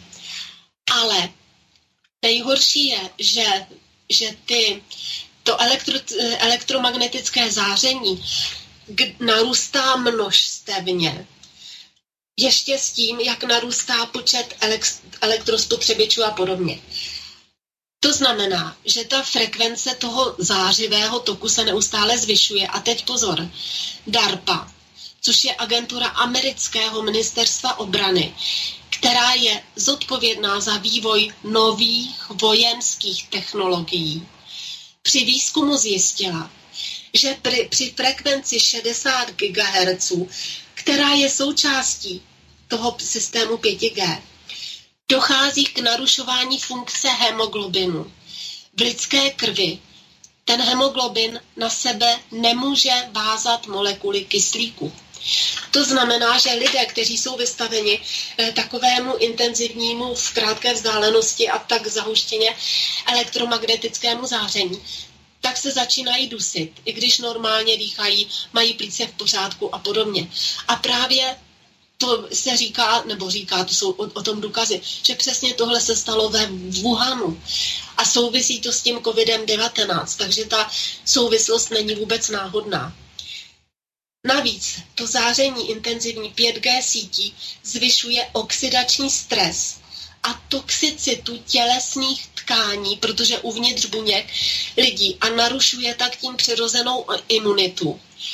A tím samozřejmě eh, je nárůst civilizačních chorob, rakoviny a podobně. A eh, kolegové z té platformy si tady kladou otázku, takovou řečnickou, jaké tedy dopady může mít to celoplošné zavedení 5G sítí a odpovídají si, protože k tomu žádný důkazy nejsou. To nikdo neví. Nikdo to neví, protože eh, ty Pani účinky... Vitová, ano. Eh, prišla nám od Slava Strnavy otázka. Je pravda, že tie eh, siete 5G, lepšie povedané, ich elektromagnetický smog zabíja včely a vtáky. Máte o tom nejaké informácie? Pozdravuje Slavo. Děkuji. No, jsou videa, běhají a ty informace o tom jsou, ale já osobně mám jednu takovou zkušenost. Mě telefonovala kamarádka, která dělá, pracuje ve školce v jedné malé vesnice v Jižních Čechách. A říkala mi, hele, já teď jezdím tu práce a tady je všude tolik mrtvých ptáků. Kolem jednoho místa většinou. A já jsem říkala, no to určitě bude ta 5G, máte to tam? A ta Lenka říkala, co to je, vůbec o tom životě neslyšela. A já jsem jí říkala, vysvětlila jsem jí to a říkala jsem, víš co, běž se zeptat starosty. A ona z toho byla taková jako překvapená, šla se zeptat starosty a ano, mají tam síť 5G a když se podíváte na mapu telekomunikačního úřadu, tam jsou všude, kde si kliknete, těch sítí jsou teda těch sítí, těch, jako těch stožárů, je tam prostě přes tisíc, my, myslím. Oni jsou tam pořád dodávaní. Takže ano, prostě speciálně z téhle vesničky zapnula se tam síť 5G a najednou plno mrtvých ptáků. Napísal nám posluchač Vlado dlhší mail, tak ho prečítam. Zdravím vás. Prosím vás, prestaňte sa ospravedňovať a zdôvodňovať našu existenciu a postoje týmto mainstreamovým médiám. Citujem, sú to svine zo Šerešovho svinčíka a treba im to všetkým presne takýmto spôsobom plieskať priamo do ksichtu. Význam toho, čo robia ľudia z alternatívy, napríklad zo slobodného vysielača, je nezaplatiteľný má obrovský význam, ktorý si možno dneska ani neuvedomujeme a nezaoberajme sa zádrhelmi, lebo navzdory všetkým pardon, navzdory malým zádrhelom patrí týmto ľuďom obrovský dík a treba týchto ľudí nielen podporovať, ale hlavne brániť a to bez ohľadu, aký názor máme my sami. Zdraví Vlado. No, děkujeme za takový názor. E, to je to, co já jako se snažím e, při každý té relaci, ať na vašem vysílači nebo na našem, jako zdůrazňovat, jo, že se nesmíme utopit eh, v drobných problémech a že musíme vždycky jít na kořen toho problému. A ten kořen se snažit tedy označit a, a vyřešit. Ono nestačí jenom konstatovat eh, to, co bylo a je a, a do čeho jsme se to dostali a takhle, ale strašně důležitý je vždycky eh, najít cestu, jak z toho ven, jak co uděláme, když tedy e, bychom mohli ovlivnit politiku. Jo, jak e, organizovat tu společnost, jak zainteresovat lidi do, do tvorby politiky a podobně. Čili to vidíte, vidíte to třeba v té ekonomice, že jo? Tady, tady je pořád e, otrocký systém. Sice se tomu nějak jinak říká, Jo, v té historii lidstva vždycky to mělo nějaký jiný význam, ale ta, my, my jsme v podstatě nádeníci. Jo, my dostáváme plat za, za hodinu. Jo, ale my vlastně v té alianci národních sil prosazujeme, aby ty lidi se stali podílníky na tom výdobytku té společnosti. A to je bude motivovat. Protože pak jim nebude jedno, či, komu ta fabrika e, Eh, patří, pak jim nebude jedno to, eh, že eh, zahraniční firma koupí fabriku za účelem její likvidace, jako to udělali, já nevím, u nás američani s leteckým průmyslem, jo, tady v, v odolené vodě, jako to udělali francouzi s, s cukrovarama a, a tak dále, a jako to udělali Němci s naším těžkým průmyslem, se slévárnama a, a, a s tím letím, že jo pod různýma zámeňkama. A e, srovnali to doslova ze zemí, jo, aby už se to nikdy nemohlo obnovit, aby tam nezůstal ani ten barák, aby na to lidi zapomněli, že tam vůbec něco je, jo, tak, nebo, nebo, nebo bylo, jo. Takže e, to je důležitý, vždycky na ten kořen toho problému a ten kořen říct a to je ten problém, který my budeme řešit tak a tak. A já doporučuji, opravdu doporučuji, pojďme to ze začátku udělat tak, že na Slovensku vznikne nějaký klub, taková pobočka naší strany, Aliance národních sil. A, a když se to rozjede, tak se může klidně osamostatnit, může to být čistě slovenská záležitost, jo. A e, pojďme takovými postupnýma krokama e, prostě i na tom Slovensku e, těm našim slovanským bratrům pomoci. My jsme ochotní skutečně jako tu naši činnost koordinovat s váma, ale musíme mít nějakou odezvu z toho Slovenska. Jo, to, na tom Slovensku je to dost nepřehledné, a těch taky, že jo, těch politiků tam není tolik, že jo, je to menší ještě ekonomika než naše, jo, takže e, jsou tam takový jako, jako šumy a my prakticky nevíme, co se na tom Slovensku děje. My se to dozvíme, dáme jenom ze zpráv z internetu, jo, ale e, ta nepřehlednost je tam velmi značná. Pojďme teda e, se na tom domluvit a, a koordinovat tu naši činnost takovýmhle způsobem ze začátku. To je taky odpověď na toho, na, na toho posluchače, že jo? Hm? Nebo, nebo při, přitakání, nebo souhlasný stanovisko s tím posluchačem. Ďakujem pani Vítova. Do konca relácie už máme len 4,5 minútky, tak vás poprosím o nejaké také záverečné zhrnutie a potom záver rozlúčenie sa s poslucháčmi, lebo čas nám neúprosne utiekol. Děkuji. No, já chci říct, že jsme opravdu ochotni dát kolegům ze Slovenska v podstatě předat nebo podělit se o naše programové know-how, tím mám na mysli Alianci národních sil, tímhle bych to doplnila. Potom, co se tedy dá dělat? to řekl kdysi prezident Miloš Zeman a měl pravdu. Buď můžete na změnu, pro změnu použít Kalašníkov, anebo jít k volbám. A my máme tu zkušenost, i když teď se to trochu změnilo, že můžete být alternativní politik, zlatý svatý, ale pokud vás ti lidé nevidí v televizi, tak jako by pro ně neexistuje. Že i pro ty lidi ta mass média verifikují, že má smysl toho politika volit. Ale já si myslím, že teď eh, v daleko větší míře už se dostává pozornosti u nás svobodnému vysílači na Slovensku, evidentně svobodnému vysílači. Takže možná, že my teď budeme mít volby na podzim, takže uvidíme, jestli už se to, eh, ta společenská atmosféra, co se týče verifikace těch mainstreamových médií, jestli už jako na to lidi tak neslyší.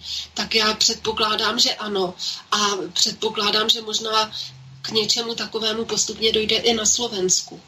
Ďakujem veľmi pekne za tú ponuku. Na Slovensku skutočne neexistuje žiadna politická strana, ktorá by súčasne mala v programe ukončenie členstva v NATO a v Európskej únii potom, ako sa Kotlebová strana LSNS dostala do Európskeho parlamentu, tak vypustila z agendy ukončenie členstva v Európskej únii.